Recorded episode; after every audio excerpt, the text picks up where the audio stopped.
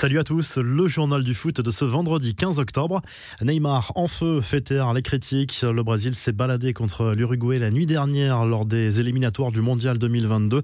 Victoire 4 buts 1 de la Seleção. Neymar a ouvert le score sur un but magnifique avant de délivrer deux passes décisives, doublé de Rafinha et un quatrième but signé Gabriel Barbosa.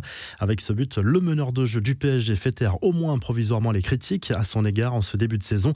Le meneur de jeu a inscrit son 70e but 115 matchs avec le maillot du Brésil, se rapprochant encore un peu plus du record de Pelé qui totalise 77 réalisations avec la Seleção.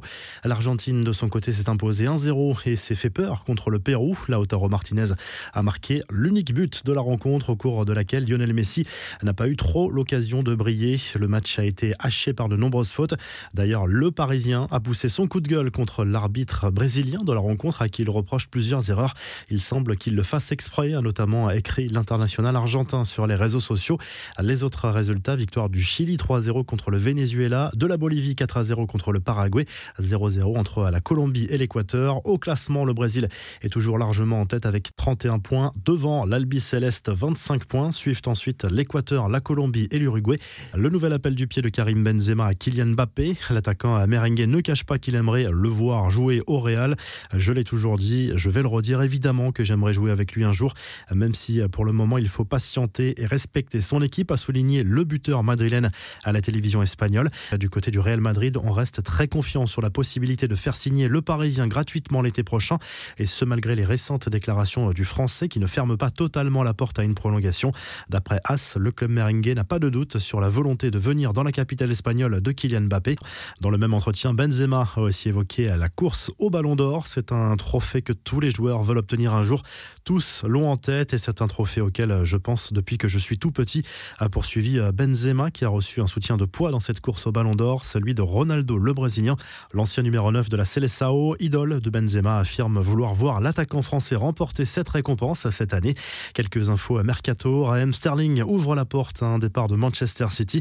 L'international anglais est en manque de temps de jeu en raison de la concurrence XXL chez les Sky Blues. Interrogé par le Financial Times Live, Sterling a reconnu qu'il adorerait jouer à l'étranger. J'aimerais apprendre plusieurs langues. J'aime bien les accents français et espagnols, a souligné le joueur, ouvrant peut-être la porte à la Liga et au PSG. Le Barça et le Real le suivent de près également. Enfin, comme attendu, le FC Barcelone a officialisé la prolongation de contrat de Pedri. Le prodige catalan est désormais lié au club Blaugrana jusqu'en 2026. Et comme souvent en Espagne, on ajoute une clause libératoire complètement folle, à savoir 1 milliard d'euros. C'est tout simplement du jamais vu. Les infos en bref, bonne nouvelle pour Zlatan Ibrahimovic, l'attaquant suédois de l'AC Milan a fait son retour à l'entraînement collectif. Il pourrait jouer samedi contre l'Elas Vérone en Serie A. Il souffrait du tendon d'Achille. Le rachat des Verts, ce n'est pas pour tout de suite. Selon les informations de l'équipe et du progrès, le prince cambodgien Norodom Ravitchak, petit-fils d'un ancien roi, ne devrait pas être le prochain propriétaire de Saint-Etienne. Il serait sur le point de renoncer. Le carton à des filles de l'OL en Ligue des Champions féminine. Victoire 5 à 0 contre le Benfica Lisbonne. L'OL est en tête de son groupe avec 6 points devant le Bayern. Enfin, cette vidéo publiée sur les réseaux sociaux fait le buzz, mais beaucoup d'internautes doutent de sa véracité. On y voit Erling Haaland réaliser une prouesse technique. Le Norvégien empile d'abord trois ballons les uns sur les autres au niveau du point de pénalty avant de les frapper successivement pour toucher une cible placée dans la lucarne. Et à chaque fois, l'attaquant de Dortmund vise juste. La cible, une fois détruite, finit par tomber complètement. La vidéo en rappelle une autre publiée en 2005 par Nike. À l'époque, l'équipementier américain avait tourné un spot publicitaire avec Ronaldinho.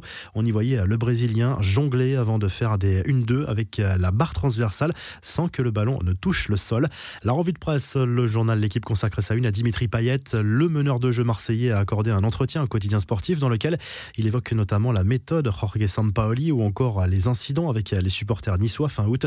Payet parle également de son attachement profond pour la ville de Marseille.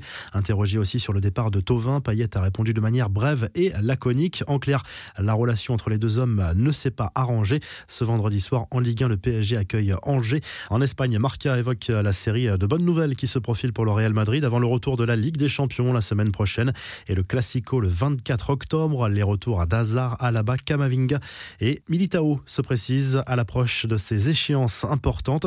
Le journal évoque par ailleurs la blessure de Ferran Torres, indisponible pendant six semaines. En Italie, le Corriere dello Sport se penche sur les matchs du week-end en Serie A. L'AC Milan recevra l'Elas Vérone samedi. La Juve défie qualifiera dimanche la Roma et Naples affrontera le Torino. Si ce journal du foot vous a plu, n'hésitez pas à liker et à vous abonner pour nous retrouver.